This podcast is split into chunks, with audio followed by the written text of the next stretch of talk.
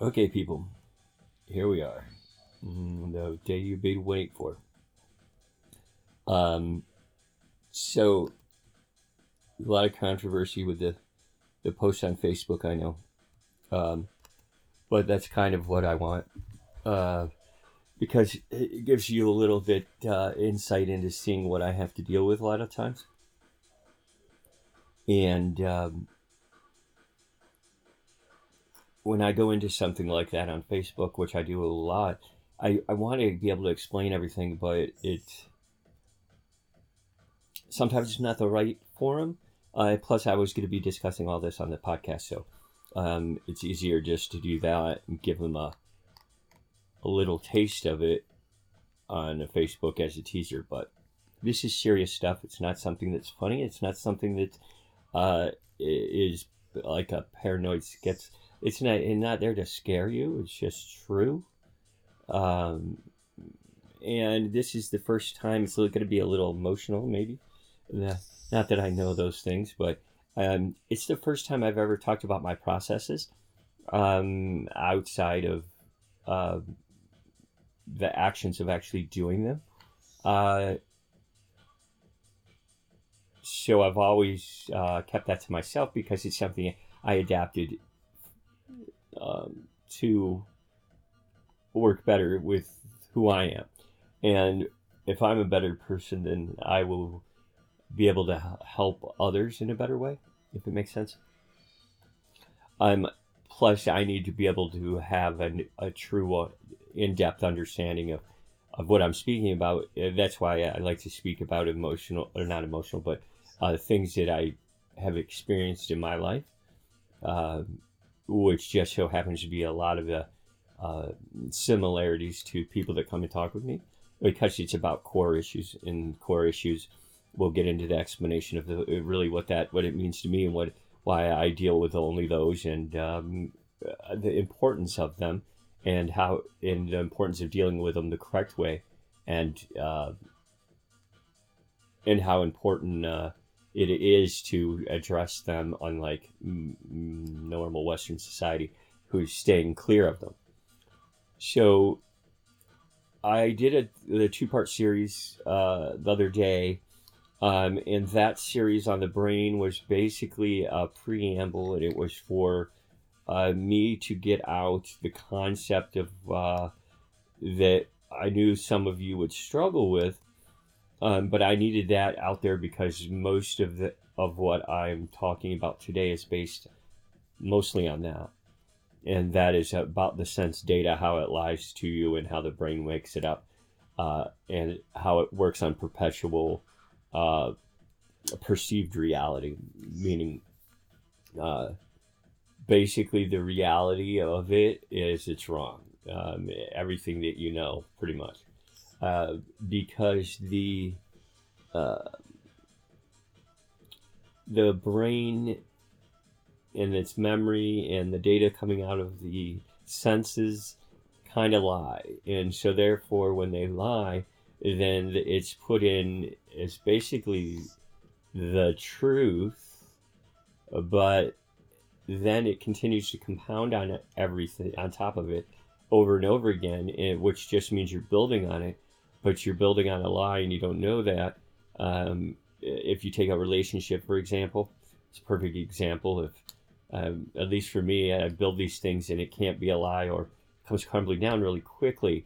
Um, and depending on how far it got, uh, really hard. Um, because I, if you're building upon something that is false, uh, then you if you're trying to build it correctly and you're trying to build it the strongest it can be and you don't know where the fault line is that you're building on because you didn't somebody didn't lie to you and didn't tell you. That's how it goes. That's, that's where you're not gonna that's where it's gonna fall. Um, and so when i say coming out party that's what i meant. I was going to be coming out and actually uh, explaining for the first time uh, some of the um, processes and uh, uh, use some examples of what how I do things. Uh, and this whole thing has been uh, coming about for for years. I would always have people um, questioning what I did. They they never really talked to me about it, but they're they're like, "What gives you the right to, you know, as they say, mess with somebody's head?" And that shows lack of intelligence and lack of knowledge because uh, they have no idea what I'm doing. They're just perceiving whatever they like. Uh, they've never talked to anybody, I've, and if they have, they would never say such things. So uh, even some of the closest people to me, uh, when they saw me doing uh, it, it in different forms, their first reaction was, "You shouldn't be messing with something you don't know about." And of course, it was not something I've told them that I had experience in, so um, I could understand their uh, concern anyway, because you are messing with it, it is somebody's brain, and so therefore it's their life, um, pretty much. But don't forget my way of I, I'm not saying it's teaching because I don't teach and I don't. And when they say counsel, uh, those are their words. I, I speak. Okay, that's uh, how I put it. Um, I talk about my own experiences. Um, and if you can relate to those, great. I have a lot to say about my own experiences and um, my thought processes. I speak about those um, because I think differently. And that's my slogan for the, uh, not only for the cult and everything, it's uh, for life because I do think differently. I'm dyslexic and um, well, that doesn't have anything to do with thought. I mean, it, I've done. We did some studies, and uh, we won't get into it uh, because it's not important right now. About if you read backwards, and that's your your guys' words. If you read backwards, do math backwards, and do you think backwards? I'm like only when I try to think about like think like you, and that's what I have to say because literally that's backwards to me, where it's my what I do is backwards to you. So yeah, it's a little punny thing that they usually don't get, but um, that's because they think backwards. so um, this whole thing about the counseling is not counseling. I talk about people that usually have similar experiences to mine, and I simply talk about my experiences and what happened with that. And uh, over the many years at 51 now, uh, how I didn't deal with them, um, how I did deal with them, how I dissolved them, and that's why they're usually in front of me, as because that's what they've come for. And they're really serious because as a as a filtration process, um, for them to get to me and to even be able to ask, because that is the first uh, the first thing it's the first way to get something that you want, uh, you have to ask for it. And so they just happen to ask the right person because most of who I speak with, I, I'm speaking with them on somebody else's behalf, meaning somebody else came to me and said, Hey, I need you to talk to so and so. And I will at that point say, Well, you have to send them over. And, you know, uh, Red Rover, Red Rover, we don't send Osiris over. They, you got to come over to me, and uh, and they have to ask. I can't. I won't even have anything to do with it if it's not asked upon by the actual person. I don't. We don't take it. You know, asked upon by somebody else, be it a lover, be it an ex-lover, be it a friend. No, that person has to come to me on the like come to me and ask me. Now that is um, all of them. There's no exceptions usually for that rule. Um, but the uh, but that's a big step. And as I said, a lot of people ask about, well, how do you figure out who you should help or not? Well, I don't. I mean, really, like, I don't figure it out. I wait until somebody needs it, and then they ask. And usually they're coming to me as a total stranger. Um, nine, like 90% of the people I've talked with are total strangers. they were either got to me through somebody told them to go, hey, that you should go talk to Osiris. Well, they don't know who I am, and uh, this filtration process was, you know, how how do you really do that without being biased of some sort and whatnot? Well, this is how you do it. You have somebody else vouch. They say that I should go there. They know. Um, they're saying go to me for a reason, so that's a good thing. Um, second of all, it shows me that that person A has thought about the issues that they have, admitted it, and they have spoken it, obviously. Um, to who, it doesn't matter. Most likely, they've run down the gamut of help, which is usually in not this order specifically, but they usually don't want to talk to their parents about it. They might talk to a friend, a female or male friend, depending. Um, but sometimes they're too embarrassed to speak to anybody they know about it. Um, maybe the effects of what the traumatic experience that they went through that they don't want to talk about has uh, outgoing effects in their everyday life, which is usually the case, to the point where it gets noticed and uh, whatever form that it's taking at its point of notice is where they're going to be sent for help. Um, so usually it has to do with a counselor of some sort, be it a counselor for school or uh, uh, you know one outside of school, um, and that's usually what happens or doesn't happen if they're old enough and they realize that they don't want to go to the psychologist because it doesn't help, or the psycho the psych whatever the other one is that gives them drugs. They know that better than to go there if they don't want if they want the truth because those pills will just numb them or they will you know make them so they just don't feel basically um, and that doesn't solve the problem um, so they either have not taken that course, which is usually better for me, um, and then somebody else just tells them to come to me. So then I suddenly have a stranger that says, "Hey, I guess you're the one I need to talk to," and they know that they ha- they were forced to ask a question almost, um, and that's them asking, and we make an appointment for them to come and we us talk. Now, at that point, I never know what it is that we are supposed to talk about. Um, it could be a myriad of things if you do, like, well, but over time, um, I can pretty much tell you that core issues are not widely uh, different.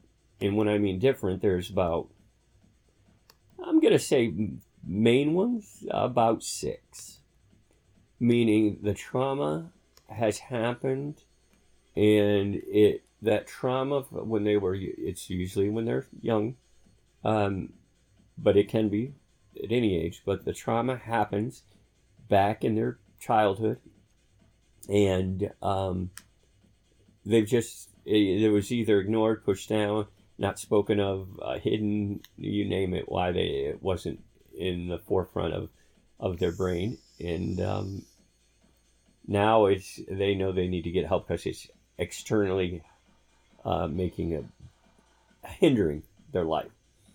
Uh, that's about as all the filtration process I need.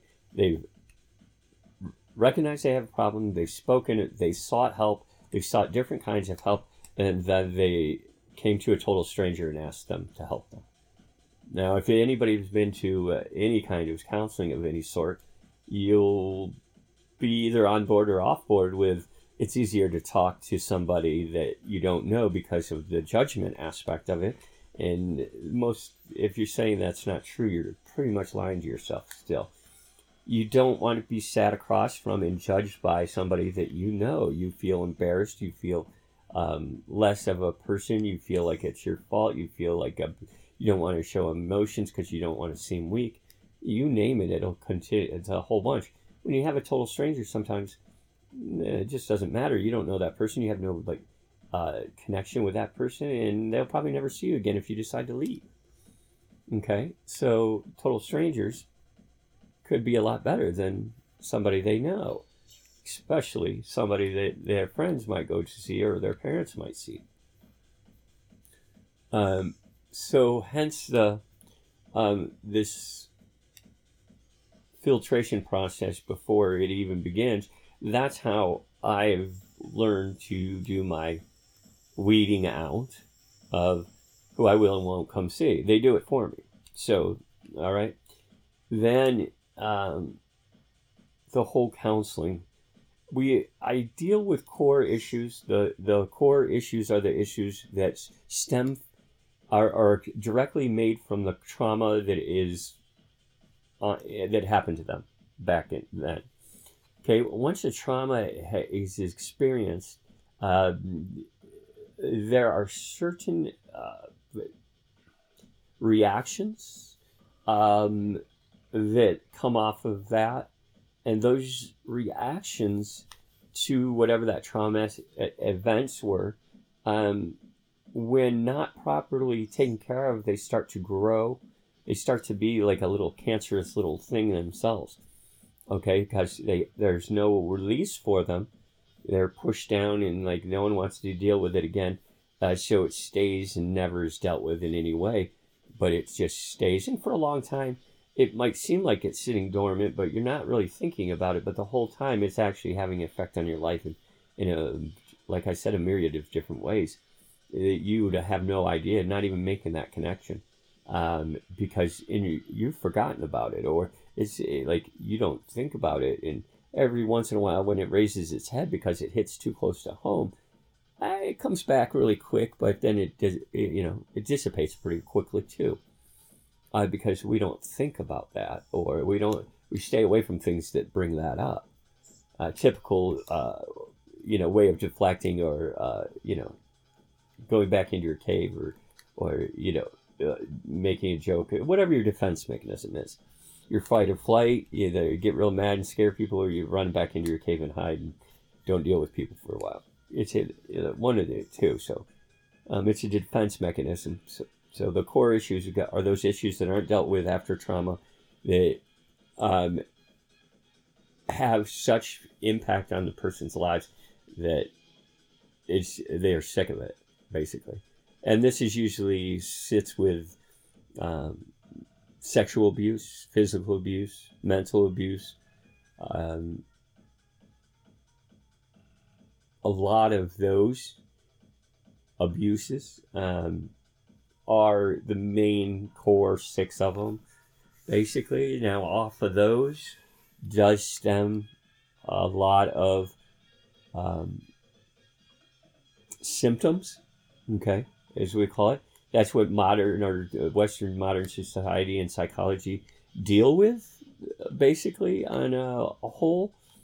Um, is the symptoms that come off of the core issue. They skip the core issue altogether because they don't want to deal with it. Plus, it's not good for business. Um, if you heal the person altogether and they're healed and they're like don't have to come back, well, that's not good for their kind of business, okay?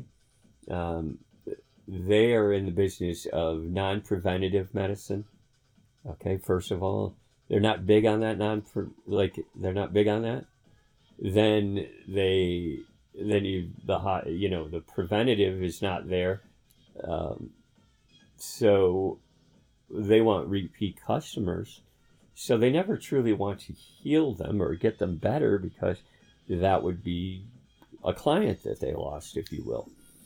Uh, they want to medicate them and they want to continue no matter what. If they go off the medication, change their mind, they still have the problem and have to come back, basically. It's the way they think of it. And that is good for the pockets. Well, thank goodness I'm not a money person and it's not the way we do things. Um, the greatest joy that you'll ever hear um, or have is not monetary. It's um, verbal, and I don't like words too much, but it's the verbal aspect of somebody appreciating something that you've done and then repeating it and helping somebody else in their own way. And that's the biggest form of flattery I know. Um, so that's that's all I would ask if I could ask anything. Um, would be somebody to go and use and adapt it to their own to be able to use to help others. I don't need a big building that says my name on it, like some people. Um, so there's we sit with the core issues, um, and a little bit with the modern psychology. Now, like I said, it was three female psychologists that um, called me a cult leader after I was able to help the their usually I think they were all three their significant others, and them as psychologists could not help them uh, for um, who knows why. I don't want to get into why. Like I don't know. Um, but then they ended up coming over and speaking, and I could help them. They got very the female. She was they were psychologists. They got very upset. Understandably, sort of. Um, and they all called me a cult leader. And me being a pattern person, as most of you know, once a pattern hits, then there's time for reaction from me. And the reactions are pretty life changing. Um, why? Because that's my life. Um, and the patterns I live my life by are, they live, we, we work hand in hand anyway. Um, the patterns will show you everything. Um, but we're not getting into patterns this day. Um, a little bit, but not a lot. So after the third one, said you, called me a cult leader. Um, I said, well, fuck you. So um, I said I was going to do the cult just as a big fuck you to them. um, so if you guys think I'm just a nice person, then uh, uh, wrong again. Um, it was basically a fuck you, but it got out of control, and it, it just so happened to uh, uh start with the podcast, and I started seeing the positive aspects. Uh, started Osiris Ministries, which is the, the business facing nonprofit side of it. Um, now we're looking for buildings, doing a headquarters, and you know, doing all kinds of crazy stuff. So, uh, so at the same time, fuck you. I, I need to thank them, and I have. Um, but it was to start that, and then I saw the opportunity on the podcast to be able to speak about which I things I do, and this is actually after I don't know 35 podcasts. This is this is me finally coming out and saying it. Um, I wanted to put it out there and maybe teach some people some things. If not, they'll learn enough about me that they're going to be like, oh, okay, um, whichever way it goes. So, with modern society, psychology, um, and them only dealing with certain things, it is because I can't blame them totally that individual person. Um, if there's if it's state run where they're working in state or federal, then their hands are tied in a lot of ways. The uh, state or federal will have certain restrictions on what they can and can't say. Um, they have certain restrictions on numbers of what they need to have taken drugs or whatever. Like they have a lot of BS to deal with. Well, I don't have to work under any of that condition, neither would I. And it's not work what I do, um, it's work what they do. They do work. They get paid for that. That's work. Okay, I don't get paid. I don't ask for money. I don't. I hate money, um, and it. I just ask them not to waste my time. Uh, that's the big thing. So.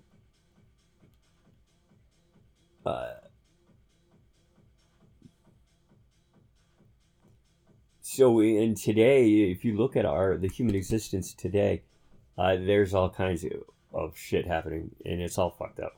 Um, one most important that uh, gives way to what I'm saying here is more of the human beings on the planet are, and we'll stay with the United States because that's where at least I we know.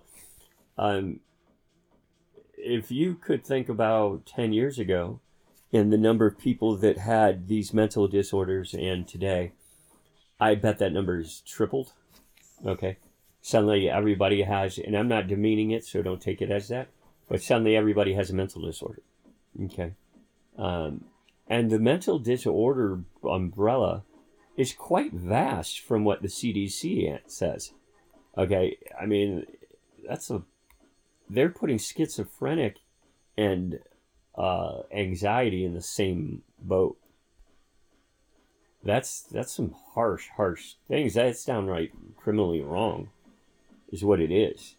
Um, and it's kind of funny because a lot of these popped up recently.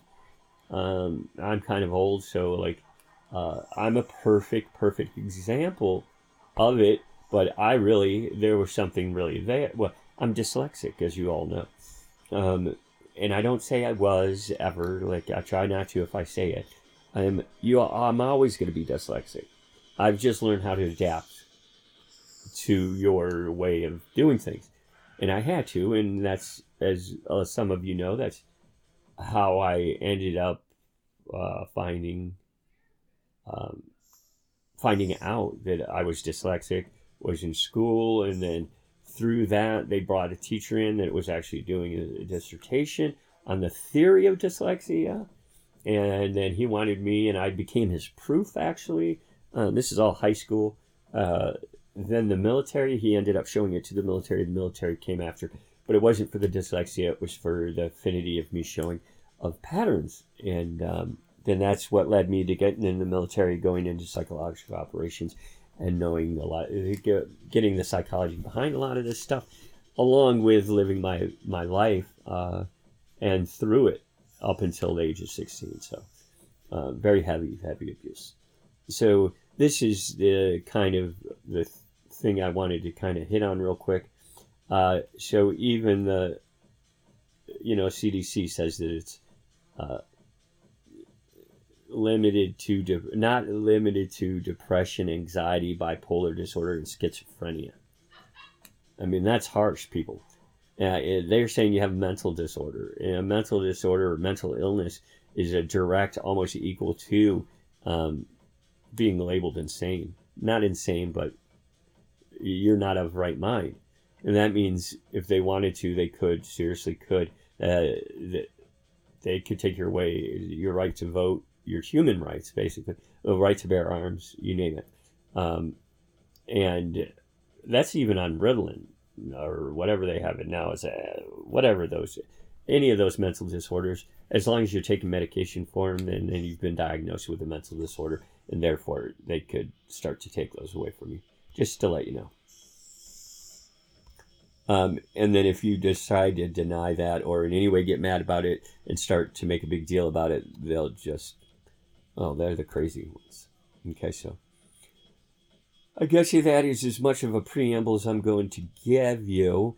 Um, now, what we're what I'm talking about in this podcast is going to be some of my um, how it is that I came about using some of these techniques, uh, what the techniques are, and why uh, they work, and why they don't not work without them. Well, when they have to be tweaked and they have to be, um, I added on. I added on to. It was built. I didn't go from the ground up type thing on a lot of it, but you have the foundation that's put down by the ones that came before you.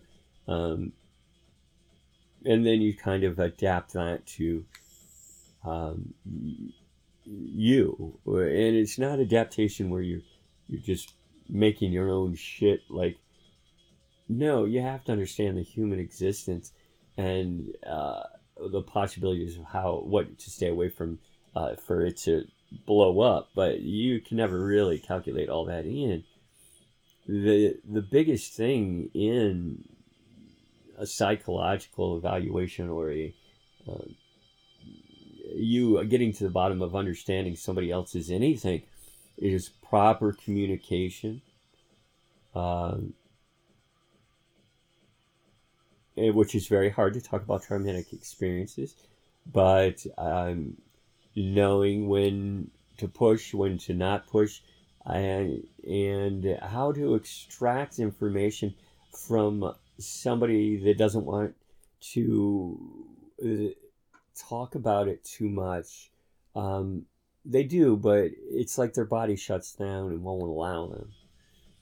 Okay. Um, and that's what I talk about, not forcing them to do it, just getting past the hurdle of the body freezing um, because it, that's where that it's trying to protect itself. It doesn't want to.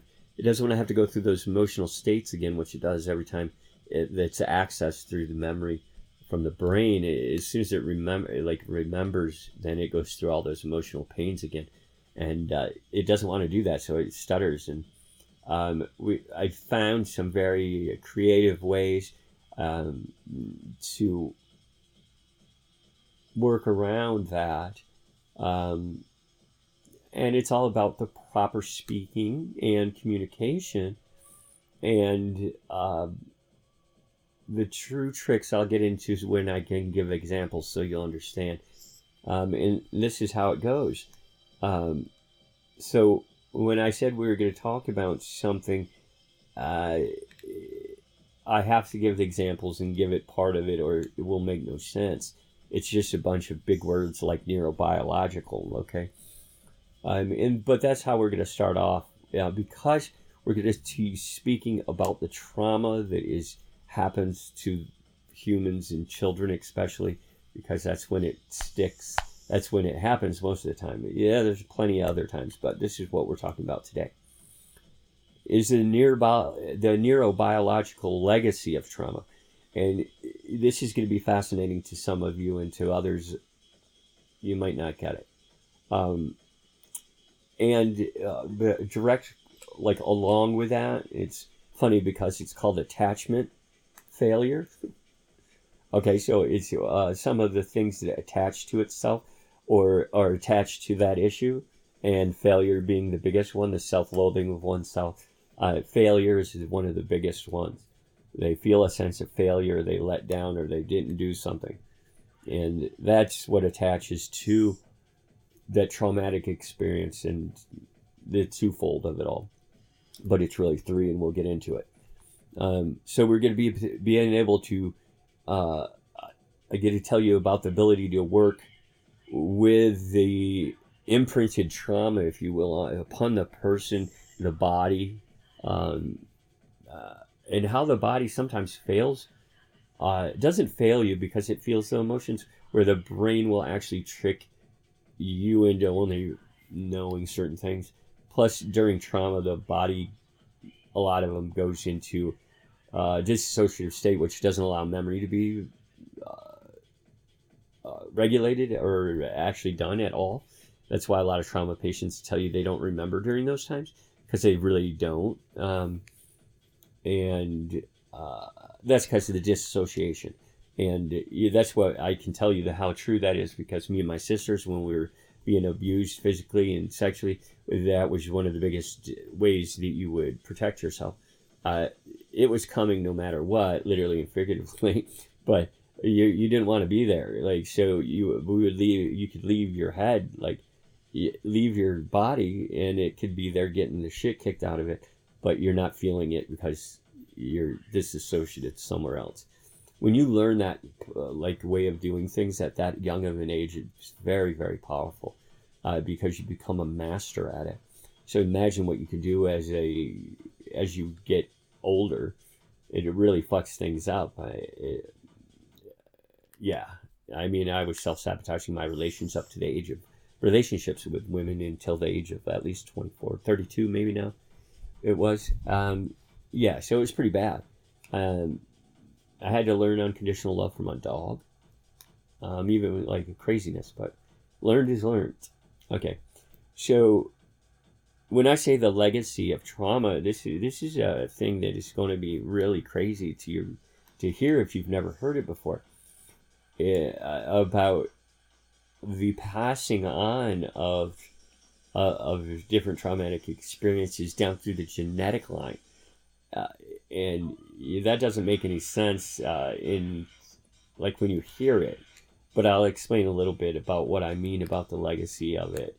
Um, it's a really good one. So uh, now I had always been very intrigued about the uh,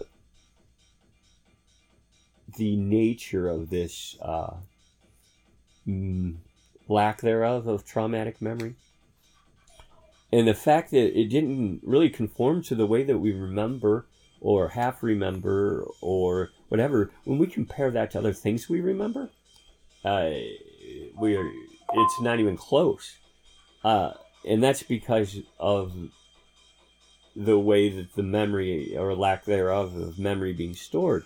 Because a lot of times you're in that dissociative state so outside you can't write memory. Can't write that down or can't write it in your memory so therefore it's almost like missing time. Okay? Anybody knows about the my aliens and their the missing time is a big thing and the owl and all that but anyway um, a good way to uh, that I like to describe the post. Well, the one you guys most know about um, or think about is the post traumatic syndrome, which is PTSD. Now, back in my day, we only thought that people when they went to war got PTSD, and that was it. Like, um, but uh, you know, as we as nowadays, uh, people are they're saying people have PTSD in a lot of different ways, and um, for some of the older generation, it might be confusing. Uh, for some of the newer generation, they just don't know have anything to compare it to, so it doesn't confuse them at all. Um, and post yeah, as a result, uh, well, with PTSD, if I had to wrap it all up to go across all the generations, um, and still have one single meaning, I guess. Um, I, we kind of have to change the. It's a result of something. Okay, PTSD is a result of a traumatic experience, right? So um, I I changed it around a little bit, and I call it. Uh, it's the result of a failure of time to heal the wounds. And that's the most concise way to I can put it. I it rings true a lot better than their definition. Um, they basically it means they haven't gotten over it yet. um, but it's said very nicely. The failure of time. There's just blaming it on something else like time, but at the same time, it's their time. So the time to heal all wounds or heal the wound. Um, okay. Think about that because it's a very true statement. And um, the, the key point is that that, that memory, or the it's uh, when I say that memory, memory of the trauma is not okay, let me repeat, is not integrated and accepted as a part of one's personal past. Now, these are the the same thing that your worldview is based on. When I talked about worldview and how uh, your sense data is what makes the past, the past is considered the past in your head, and therefore it builds on the past. And if those the past is made under false pretenses, uh, then it's all built on a line, works into this exactly. It's a perpetual, which means over and over again. Per- perpetual, perceived, meaning you're perceiving it as this, but truly it's not. Um, and that perceived, per- perpetual, that over and over and over again, perceived thing or perceived um, past which is basically your history. So that's what it becomes. You're building on a fake. So that perpetual, perceived, meaning not right, well, but that over and over again makes it right in your head. You know no better than it to be that way. And you memory accesses what happened in the past. It brings it to the forefront of the now, which it's either pushed to the future or goes back to the past, but that you have to pull it out of the memory. Okay, now depending on where you store that, um, because there's different. The memory is not part of the brain. Okay, a lot of people don't know that. That's what I just said. If you don't remember, yeah, the the the memory is not part of the brain. I'll get into that later uh, there's a couple different parts of the brain, as we know, and, and uh, we'll get into that later too. But it's not part of the brain specifically like you would think. It, it and the memory is hegemonically, hegemonically meaning uh, there's a hegemony or a hierarchy to where the brain puts it in the memory, and that where the each one of those different parts has different uh, different ways, uh, different speeds at which it will get recalled. Okay, and what's even crazier is your five senses are also in that hierarchy of being able to recall that data that you stored in your memory. And they do it in different clarities, speeds, and all kinds of crazy stuff. Uh, just a quick example so you don't think I'm just talking babble. Your sense of smell being the, the most, uh, the biggest one, which will recall a a series of events or trauma. It doesn't even have to be traumatic; it can be good. But a series of events, the most out of the most clearly and the quickest out of all the senses, the sense of smell. If you don't believe me, think about that alcohol that you drank when you're in high school. That if you just smell it, makes you puke. Southern Comfort for me. Okay, just smelling it makes me puke. But think about that. We're going to move along. I don't want to stay on that too much until I'm ready to explain that. So, but that's what I mean when I say that it's a uh, the traumatic memory is that um, is part of one's personal past. It becomes real, and uh, instead of it being that integrated part of the memory, why it can't be is what I'm trying to explain here, because it has been in it, it is a disassociate disassociated okay? So that's why like i was saying before they don't remember because they weren't in their body. They were like outside. They were disassociated when the trauma or while the trauma occurs. Therefore it's not imprinted into the memory because it can't never made it. Um, and in particular events or a series of these events can alter a human's or people's psychological, their biological, and social equilibrium for the rest of their lives, and then continue on as a legacy. And again, something we're going to talk about, um, and that's that's massive when you you can pass it along, and that's some fascinating stuff I get to talk about finally. Um, now we need to understand the scope of really what uh, uh, what's going to allow you to make sense of very confusing things of uh, it almost becomes a paradoxical kind of um, symptom that a traumatized individual um, will experience. And when I say a traumatized, so you can be traumatized by many different things. It doesn't have to be a physical, mental abuse. Um, for example, well, this is probably mental abuse, but uh, political trauma. This perfect example nowadays of what's going on that I can give you these examples. Political trauma being one of them. The way you guys fucking have about Bush and all this crap. Okay, that's trauma, baby.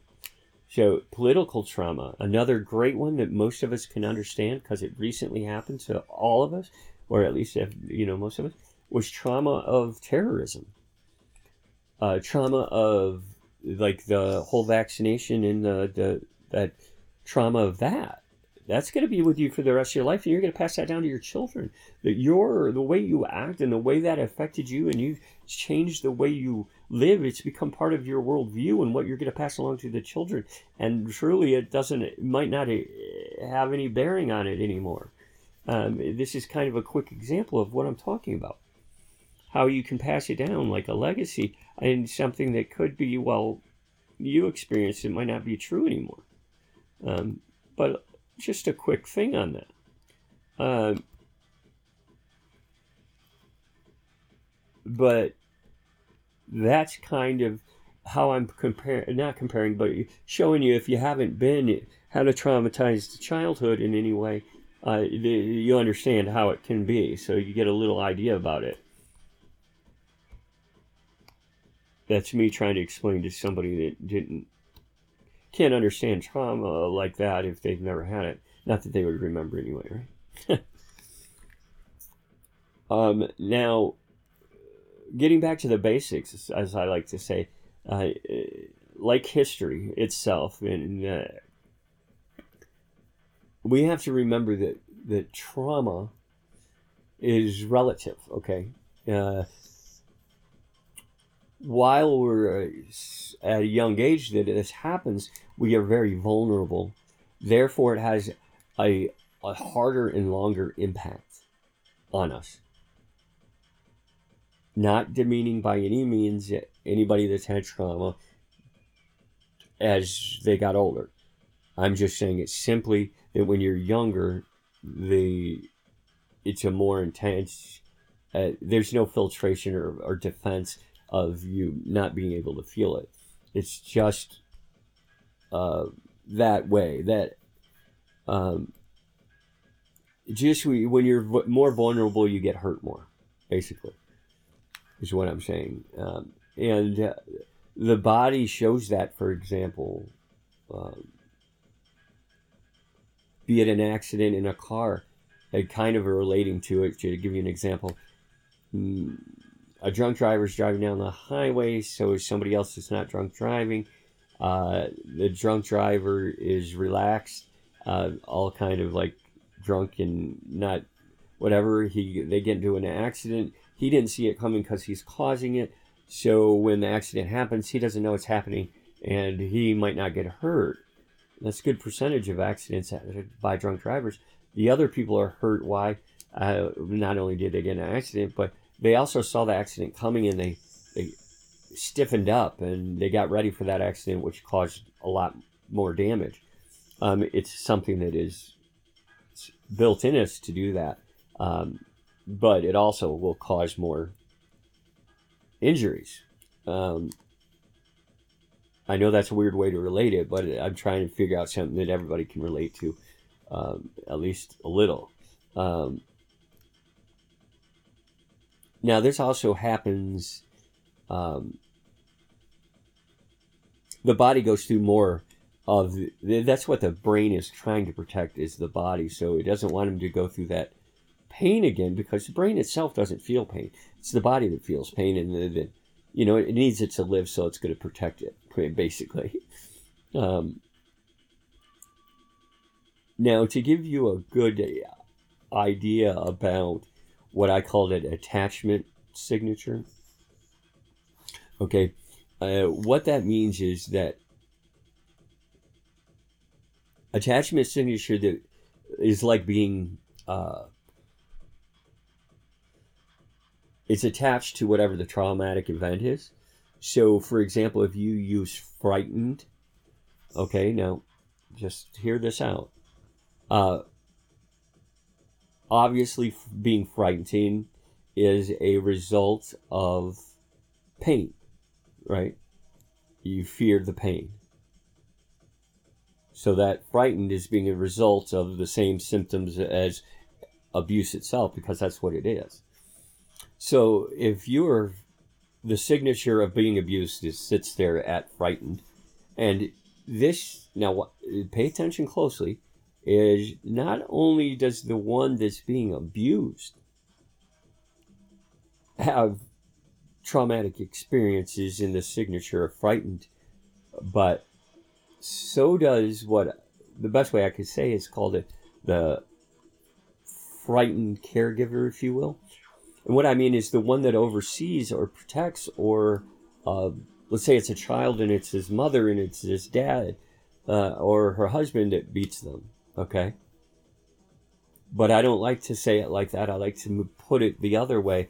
They, young child, gets to see mother get beaten and falling down, and and then it starts to feel. While it was only overseeing or watching it, it still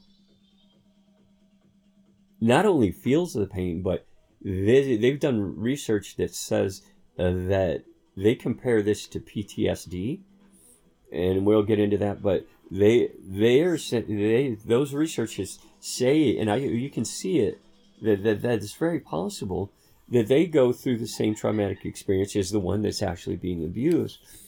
Why? Because the brain is making the body go through basically the same thing. And that, of course, means that the parental fighting, um,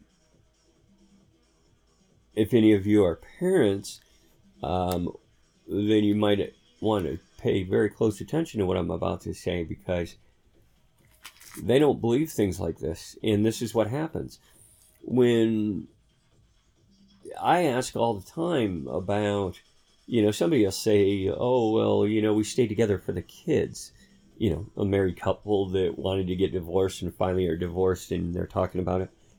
Uh, we wanted to do it for the kids. That is the biggest crock of shit that you should ever fucking like hear in your. That's horrible. That is the biggest lie, and they know it. Um, that is the worst thing you can do for a child. If you want to, if you're not happy with each other, the best thing for you and the child is to get divorced. Because at a young age, they're more susceptible to these feelings than any time else. If you think you're hiding them, you're sadly mistaken. That kid can feel the tension in the air, and that tension becomes his or her tension. And they live that life just like you do, and you don't know that it's happening to them. You think just because you're aggressively giving the finger to your spouse that that baby doesn't know what that means. It knows how it feels if it's there. Okay? As they get older and the fighting, uh, they you might not know they're there. You think you are waiting to fight when they're not there, but I'm, if they're like me, we were at the top of the stairs listening to them fight. Okay? They didn't know, but we were there. And this is the kind of thing, don't do that. Don't ever do it for the kids like that. You're so wrong, so far off. Uh, the best thing for a kid, if you really care about it at that time, is for the household to be their lack of that. So that's a big thing, and I always get into the arguments with the psychologists and everybody saying that that's untrue and they should have a family like support system that's together. Fuck that. That's untrue. And it is like if they really think about that, they could understand that's not right. But um, so that's what you know we talk about with the whole um, transferring of um, almost kind of like a placebo action. But anyway, the witness of violence. Uh, so the one that has the the victim of violence and the victim of watching the violence uh, can have the same traumatic effect upon them. And of course, that means that often, like I said, the parental fighting will get into that, and and that's what the adults don't know. And and even when it gets to a point where uh, weird things like you wouldn't even think about, which would be uh, the words like, even when it's done in jest, it's, oh, I'm to kill you. Okay? When those words come out, be it them, be it in fun or in in jest or in in, uh, when you're mad, depending on the age of that child, um, that is a traumatic experience because the kid does not know, the child doesn't understand that that's a joke. Okay? It just hears it and it takes it to be serious. So that child can't explain that or explain what he's going through, but that's what he's going through. He's sitting back and thinking that mom's going to kill dad or dad's going to kill mom. And then blames it on himself or his, herself. And what did I do? And I did this. I must have done this because that's happening. And that's where it all starts, like really. And it's wrong. And I start off so many of my sessions talking to people and saying, it's not your fault. First of all, it's not your fault. And, you know, that's the biggest thing. Everybody, we all blame ourselves. Hmm. And so be careful. Just the words that come out of your mouth will uh, really can scar some things. And, uh, that's why we get into the PTSD a lot was the transferal of PTSD down into their sibling or not siblings into their offspring. Um, I found this uh, uh, absolutely. Now I'm not. I'm never having kids, so uh, but a lot of different reasons. I but still, that's a fascinating thing to me that I never thought that would be possible, and never even thought really that way. That you would think that PTSD, which is a reaction to some traumatic events that happened over in the war or something else, that how would that be, be able to be passed genetically or down to their their offspring? Well, it's very makes sense now is somebody explained it to me and I'll explain it to you. That's an extraordinary piece of research. Whoever did that was, her name was Rachel something other, and I can't remember. Um, but the this lady did this research. It's most amazing. Like it took a lot of balls to do this too, but she she was doing this uh, research on the PTSD and how it would go down into a legacy, uh, as I was calling it before. But she was doing uh, the research as in um, the effects of parental PTSD, and she was using Holocaust survivors.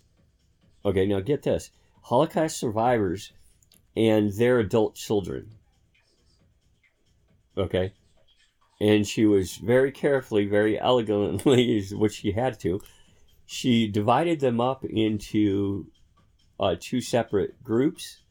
In one group that had their, they had had trauma in their life, their own trauma, not passed down PTSD trauma. Okay.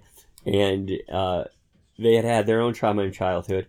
And the other group had uh, no known exposure to trauma in their lifetime.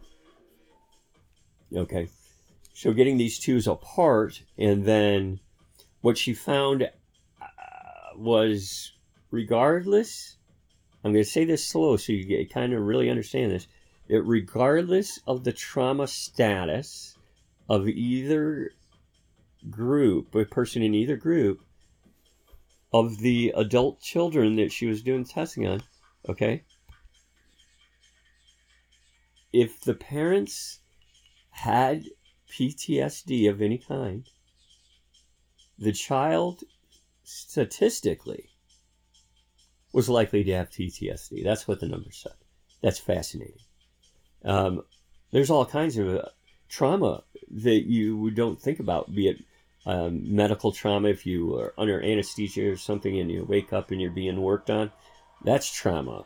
Um, accidents, surgeries, uh, but birth, if you're born with a birth defect, cardiac problems, any of that that is uh, cystic fibrosis, any of the ones that have really harsh treatment, cancer, um, any of those that have real harsh treatments are going to be very traumatic for the person. And if that can be gone down, like that's both psychologically and physically fucked up, and, and their kid's going to suffer from that because they did. That was fascinating information to me. Um, so maybe that helps or is some new way of thinking for you. Because I know that was different and new and awesome to know that. And I, one of the biggest ones that a lot of people don't think about now, trauma or trauma. Trauma is one thing, but uh, when you're describing trauma, you use traumatic. And sometimes it's not, you can't use it because that's not what it is. And sometimes I like to uh, put in a, a different adjective because it's not really traumatic, it's horrific. So, again, when you think of something as horrific uh, and not necessarily, necessarily traumatic, and an example of that would be uh, a child going, being very young uh, when a parent figure dies. Okay. And that would be a would that be a horrific? That would be horrific, not necessarily traumatic. Um, that'd be goddamn horrific. Why? And what that means is, uh, when you're young and you have it, and I had my father pass away um, last year, and it wasn't traumatic or horrific, but I under I'm a very different person.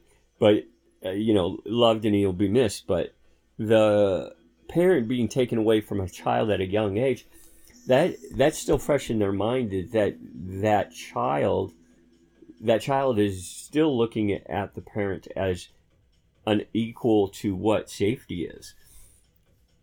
Okay, they knows that that thing, that person is what feeds it and takes care of it and makes it all like okay.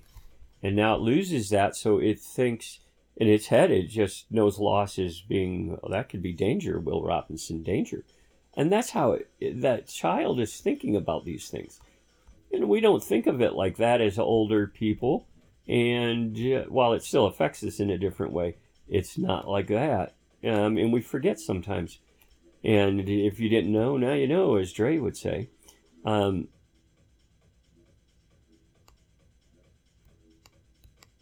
so that's really uh, what I like to say about uh, a little bit about what you don't know. Um,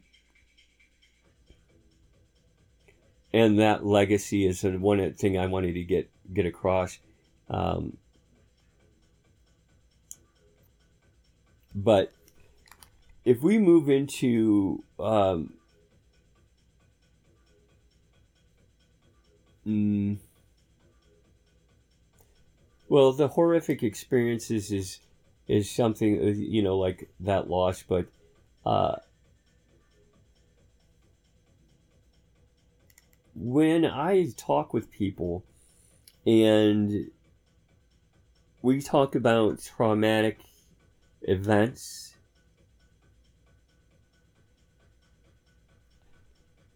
it's kind of I I don't want to demean it as or belittle it.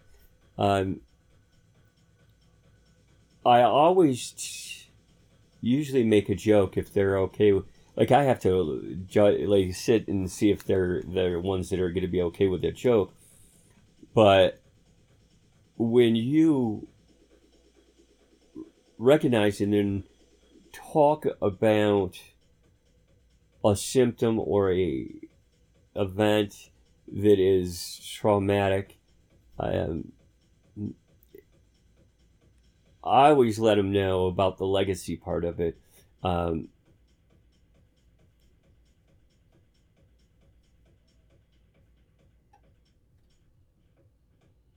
in a joke, and I'll, I'll explain it in here in a second. But the top three, any psychological, psych, psycho, any of the psycho, like middle uh, American Western society, whoever, uh, any of them are t- going to tell you this part is right, but how I deal with it is wrong. But we'll see about that. Um, now, the first, what we do know, and they can agree with this, the three, the top three symptoms of a traumatic experience when dealing is depression. Okay. This is with the PTSD, basically. Um, and you have to know that this PTSD is, as well as, uh, it's a disorder. Well, they call it a disorder. And if it's presented, be it an anxiety disorder, a uh, any kind of disorder, pain disorder, they even have your eating disorder, your addictive disorders. Uh, su- how do they use that word? Suicidality. Anyway, suicide disorders. It's a thing, people. Uh, Self harm disorders, big thing. Dealt with that a lot. I had a, uh, someone who was a bulimic and a cutter, and that was an ex fiance, so I learned a lot about that. But self harm is a real big one. Um, one that they don't put out there, but uh, is off the books, but I put it in there is um, borderline personality disorder, um, all associated with direct trauma. And a lot of people don't understand that, but those the symptoms that come off of those things, the three are uh, the top three happen to be um, where I'm going to hit each one of them, but um, the depression being one of the top ones. Um,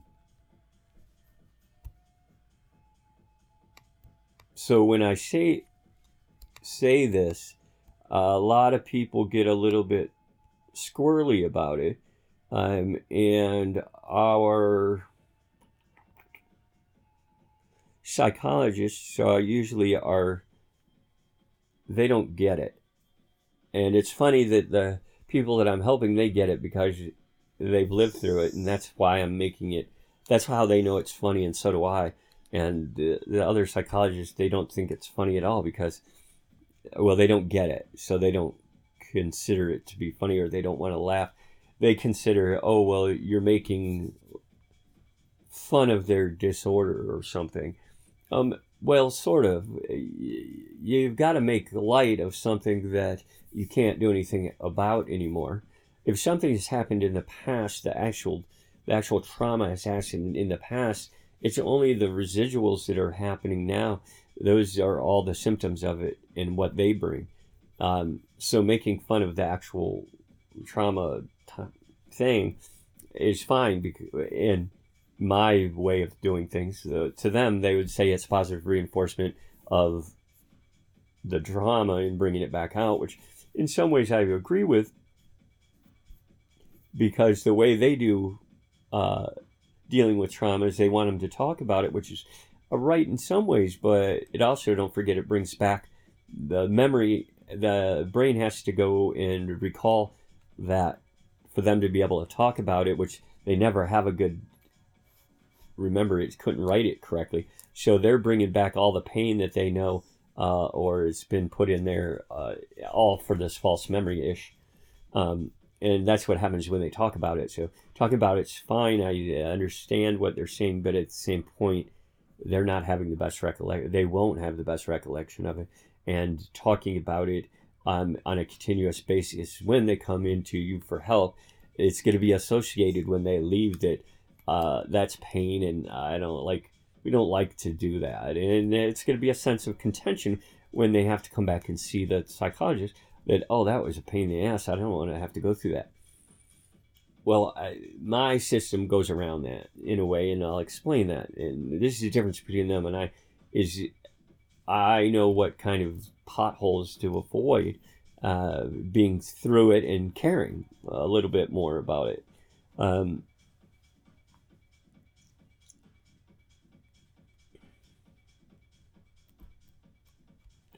So to really quickly go over the um,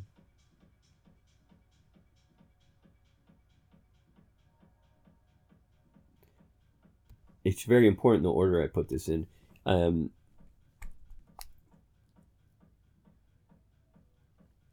yeah because I want you to understand, as I understood it, was the ground up, and that's why I started with my experiences. I didn't really go into how I handled it, but that's not necessary at the time. Uh, but now you know how I get some of my thought processes and uh, uh, how I work it into um, me speaking about it. Um,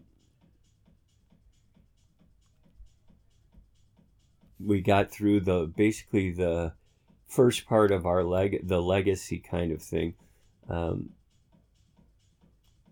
and really like i that memory is really what i want to drive home because a lot of people don't quite understand how important that is. Um, so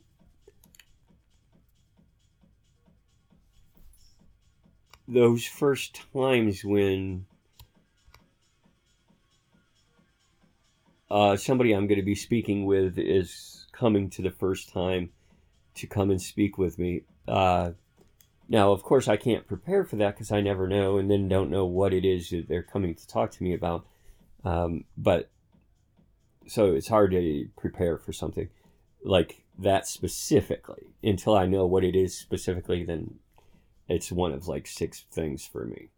Um, and this is probably the most important part of doing i'm going to start to use counseling just because that's what most people say. Uh, part of the counseling is and this is what they do so wrong in the western society in america um, that i feel is uh, that lasting impression um, their first one and last one's almost incorrect. And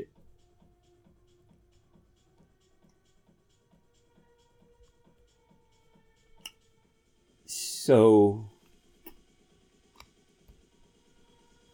when they let's try to when they come in and I can tell that I know why they're there. You know, like like let me back that up. When they walk in, I know that they're coming for help. I don't know what it is that they've had, and this has to be. I found it best in my way of. Uh, uh, my system, if you will, is to allow the patient or to the one I'm speaking with to most of the steps to take upon itself to start the healing process because they're the one that's going to do the healing. We're just going to give them the tools to do so. Okay. So it's always better in my book. This is always usually against the normal psychology thought process in normal psychology, you come in, you see sit down, the lady looks at a time, brings out a pen and paper, looks directly at you, and maybe asks you a question, and goes right at it. Not very great bedside manner, if you ask me, um, which is very important when you're talking with a, tra- a traumatized person. Um, they're total stranger. Usually, that's how they people want it unless it's forced by the government or the state for penalty of whatever of a crime or something. But it's a lot of people say that it's easier talking to a stranger. They're not judged, and even if they are, they'll never see the person again. So they rather talk to a total stranger because it's easier to. Um, so with neuropsychology, they'll bring you in and they'll, you know, kind of jump right into it usually. Um, then you have your fringe psychologists who take on their own model, like I do. And knowing that they're here, not knowing what is specific, I can guarantee, I just about guarantee that it's for a traumatic experience. No one's in there telling me they have problems with the over jubilation. Okay, so I know it's a traumatic experience. So what do I do? Is I will write on the wall. Uh, usually, I have a, a, little like poster board thingy up, and it has like basically the core issues on them in the middle, and then off the core issues, I'm all around it is a bunch of adjectives or words, and these are symptoms of what the core issues are. Okay.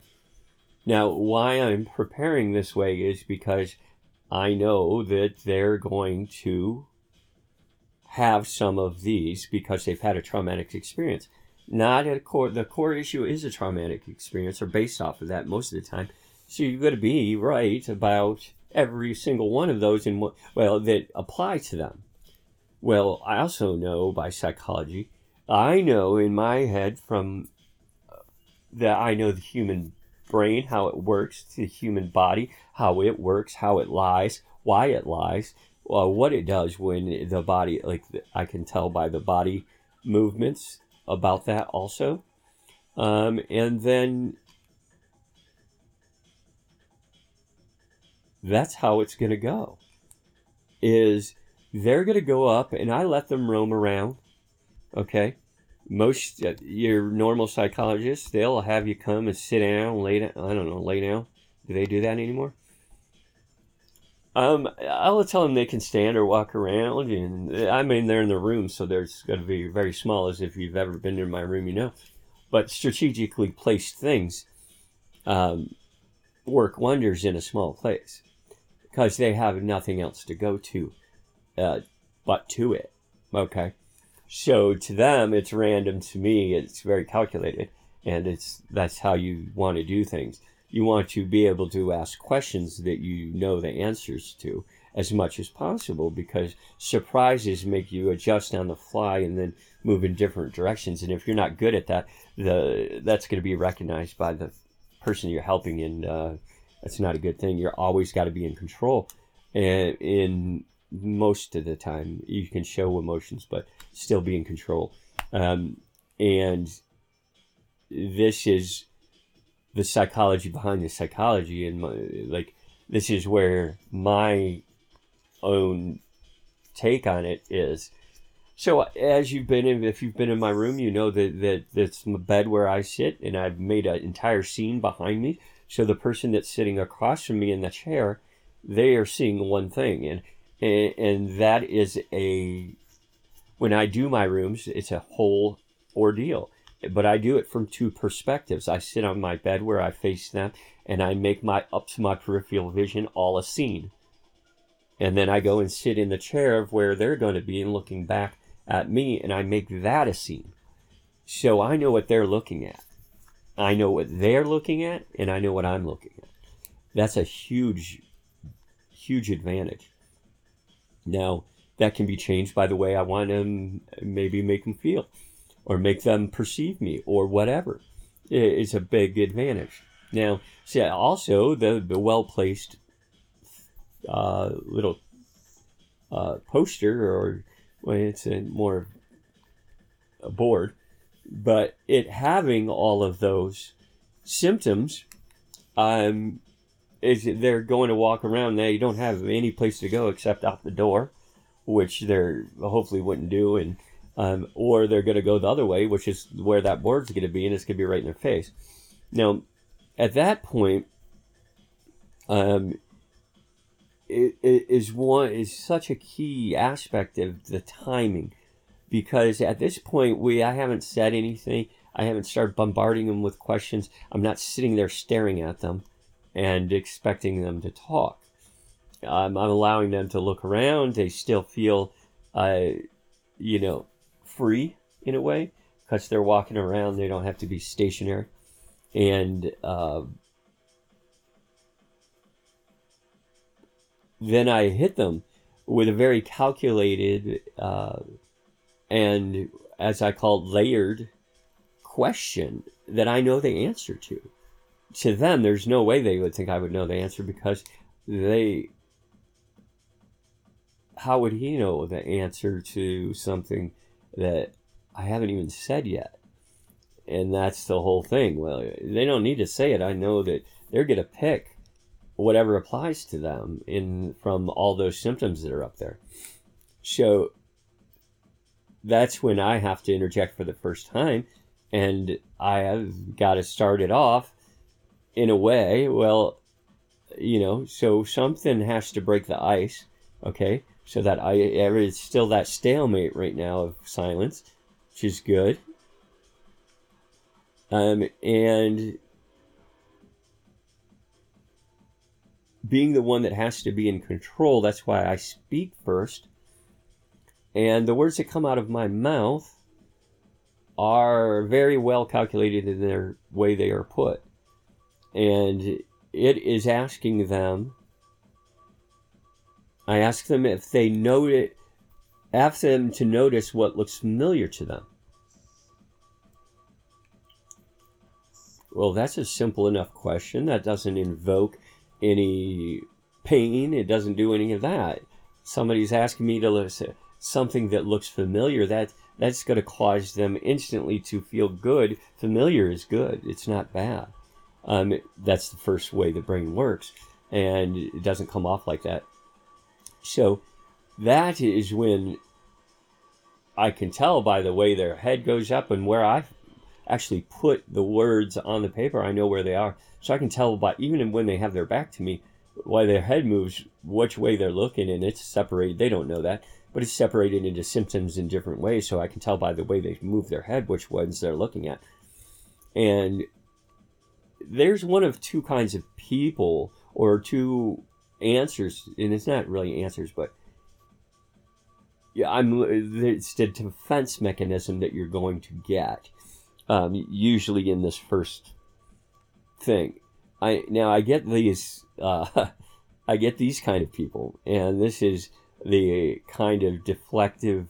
Uh, so I ask them what basically what it is that they find familiar up there, and the answer in one form or the other I get from a certain kind of people um, is them chuckling and then saying, well, which one am I not familiar with? Okay, instantly I know what kind of person I'm dealing with uh, when it is involved in what we're about to do. It is somebody that is. They made a joke about everything that it's not. Okay, they didn't give me a straight answer. They didn't say, oh, this, this, and this. They're still kind of a little off about that. They don't know how they feel about saying it yet to maybe a total stranger. Um, they show recognition through their their laughter is a recognition that they weren't expecting, so you get a laugh out of them. Then it's the clamming up and decide depending on how they want to express it. And this is when it comes out as well. Which one of it's not? They don't want to say which one it is, but they are correct in saying, okay, I used the same tactic uh, when I was trying to figure out and define a lover. Okay, and what that actually meant, I couldn't come up with a definition of a lover. Um, and so basically, this is a little tidbit of of thinking that will blow people's minds because it is not very well out there and people are like wow that's crazy it is crazy and it works if you can't come up with the definition or what something is and you come to that threshold like threshold of i just can't do it well then making it if you can't tell me what it is then you obviously can tell me in great detail what it's not so make a list, an exhaustive list of everything that it's not. Be honest with that list. And whatever is left over inherently has to be correct as being what it is. And I'll repeat that. If you need to find the answer to something and you don't know what it is that what it is, then think differently, go the other way, if you don't know what it is and can't tell what it is, you sure in hell know what it's not. So make that exhaustive, real, honest list. And whatever you have left over is what it is. Okay? Think about that. And so that's used to solve many problems. Um, recently, that's what it was for me. It was the lever thing, but um, it's also I also use it in this kind of thing he is using it. This one would use it as well. Which one it's not? Like I got all those, except the ones that it's not. He's not ready to say which ones it is, but he's given away that a lot of things in that answer. So um, that's a big, big thing, and I now automatically I I know what I'm dealing with. Uh, now, on the opposite side of the spectrum, I would have a young lady come in and she says, um, she goes, wow. Basically, upside down mom, you know. She goes, wow, you know, I thought that the, wait a minute. She goes, I thought these were, the, wait, these are symptoms? And uh, you kind of wait and nod your head. And she's like, I thought that those meant that something was wrong with me. They were black marks or something. You know what I mean? Like they're relieved, almost joyous to realize and to now know that those are symptoms and they're symptoms of an ex- traumatic experience, not a, a failure in their world, like what they do. And, and that's a great moment too uh, when they see that, it's so much relief for them. Um, now, the next question that confuses the shit out of the therapist, um, and is kind of why the cold is even made, uh, but it very, very rarely does confuse the the actual person that I'm helping. It just confuses the therapist because they're not used to thinking in that way. But um,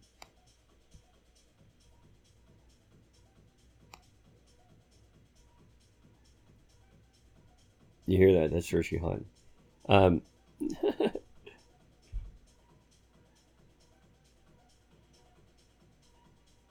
but anyway, uh,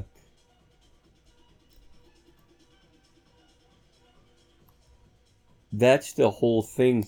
I, I'll get to that that uh, thing about the um, the therapist in their their thing here in a second, but um,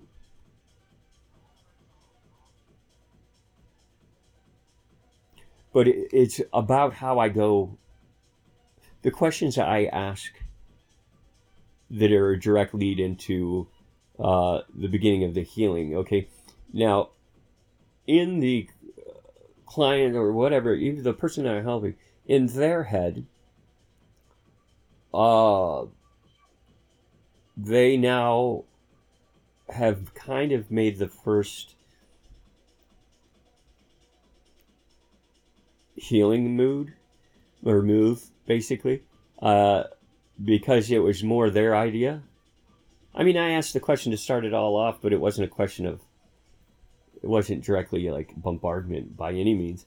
Um, it allowed them to make the first move of giving, you know, uh, starting to talk. And then comes a point where I do have to retort and I have to put together a series of questions. And the series of questions that I'm going to ask is only three of them uh, in the, to begin it because three is the pattern, of course, and three are the three major top three symptoms of a traumatic experience, no matter what it is. Uh, these top three are depression. Okay, I started it almost before um, telling you, but depression, irritability, and do anybody know what the third one is? Anybody? It's not caring or lack of caring or numbing, basically. So, numbing, irritability, depression. Starts with depression, then moves into uh, irritability, and then goes into numbing. And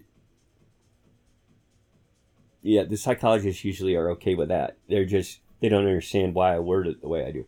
And that is my first question coming in at my second question, sorry, is going to the way that I ask the question doesn't allow um, them to think that, or even in any way, I'm not putting it as a negative, uh, traumatic experience. And this is what I mean. I have to say it first, and then I'll try to explain it, which is very rare. It's usually the other way around.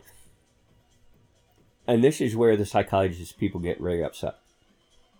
Because I will ask, how did the depression, I know the depression is on their list no matter what. So now they're going to start to see magic because they never told me, but I know. Wow. Okay. So I'll ask them, how did, uh, for instance, the depression help you survive? Now, if you really think about the way that question's posed, the psychologists get mad because you just directly correlated uh, it in almost a positive manner. And that's not a, what I did at all.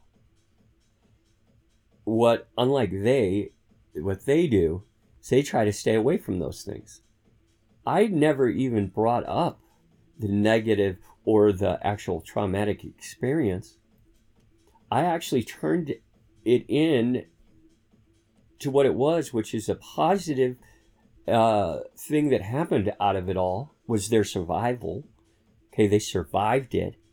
Okay, that's what I was talking about. Uh, do we have to say depression? Absolutely, because that's one of the symptoms that we're going to deal with.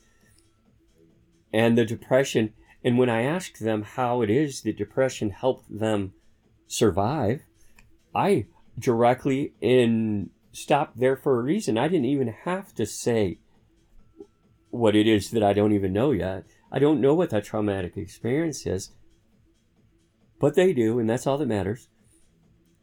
And that, all I have to do is say, How did you survive with the depression? And these people are very quickly answered. Um, and they're, uh, again, almost happy to do it because the negative haven't started in yet. Uh, meanwhile, your normal psychologist is going to try to take them back and, re, you know, kind of get an idea about. They want the memory re, recollection. I'm doing this slow, slower but quicker, and them not to know about it. They're going to think it was their idea, and this is beautiful part of it. So, moving in and asking that question, they they are freely, openly tell you, actually happily telling you about it, and this is what comes uh, very, uh, very important to, uh, for, for me is what they say because they're going to tell me all about their. I can tell what their traumatic experience is by the time I get to the second one for sure. By the second one, uh, I got it down, but the first one they'll usually say, "I used to." Well, they're talking about using depression. They're like, "Oh, I used it as my cocoon or my cave." That um, I hear that more as a, that aspect of it from a female more than the males are a little pussy and they don't want to say it, so they usually go about it differently. But that's how it, that's how it's usually said is a, a cocoon or a cave, and it's something that protected them. Okay, they use the word hid a lot, and they hid in a special safe place, um, and it was like a buffer that separated them from what was going on, not specifically people, but people and the real world. Um, and I automatically, that's normal. Um, so I move on directly to go on about, don't give them too much time to re, I'm not trying to get them to access the memory of the experience. I want it before the experience or after the experience. And this is what it's, why it's so calculated. Is it, how about, uh, how about the irritability? How did that irritability help you to survive?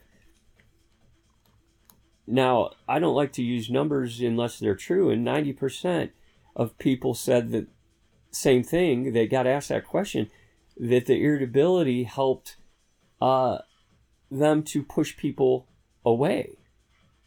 And I find that uh, fucking amusing as shit. Um, and I'll chuckle inside. Uh, and why, you ask? But I'm the biggest introvert extrovert ever. I know what that is. Um, unfortunately, we're usually the one, like, I'm usually the one that's now getting pushed away, but I know that feeling, and I know when I go and start doing my podcast and this and that and other thing, I, I have to get away from people. You know what I mean? So I start to push them away by acting irritable or fucking like that. And anybody that knows me will tell you that's just fucking true shit. So now them by not them not denying it, I know that it's they're ready to tell the truth.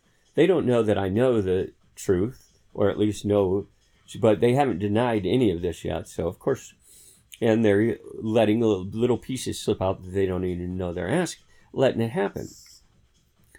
So that's kind of funny with the irritability. It gives them a way to get people away. Um, and the final one, well, not final because we have the, uh, that not mattering, the not mattering. Because uh, loss of interest is up there with it's kind of in between. The loss of interest comes right after the irritability. After they're irritable and they you know they can push people away uh, then they're there by themselves and they start to um, they start to literally and figuratively not matter. And what happens at this point in the trauma or uh, leading on to hopefully it's getting better but like right now what they're descri- they're describing is a bad thing. It's the the uh, the linear version of how they're going to the wrong place.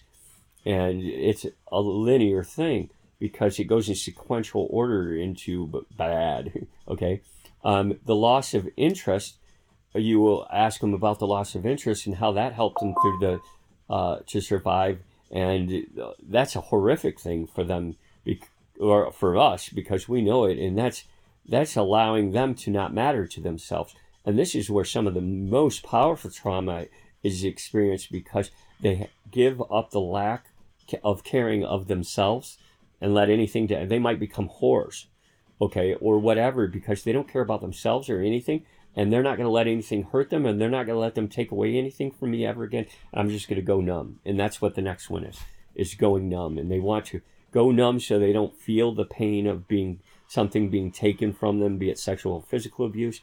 They can't take it from me because I don't feel it. That's where the disassociative start stop starts. Okay, the whole nine yards. And then you pat him on the back about the whole like you survived and and uh, you know that's the whole pathological model that I use, and it's not something new. It's just my adaptive model. Okay, well, that's it for today. That's going to be the first part of uh, this talk, and um, I'll leave you with that to think about. Uh, the second part will come later tonight, and I'll go into the rest of it. This is Osiris, and uh, see you later.